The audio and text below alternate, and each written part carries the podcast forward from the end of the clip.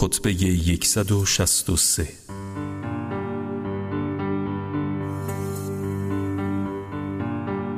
ای انسان ای آفریده راست قامت ای پدیده نگاه داری شده در تاریکی های رحم های مادران و قرار داده شده در پرده های تو در تو.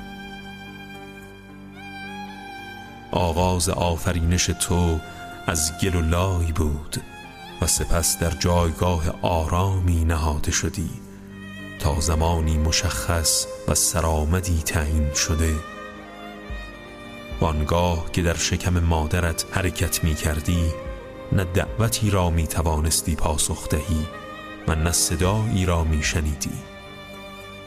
سپس تو را از قرارگاهت بیرون کردند و به خانه ای آوردند که آن را ندیده بودی و راه های سودش را نمی‌دانستی. پس چه کسی تو را در مکیدن شیر از پستان مادر هدایت کرد؟ و به هنگام نیاز جایگاه های طلب کردن و خواستن را به تو شناساند.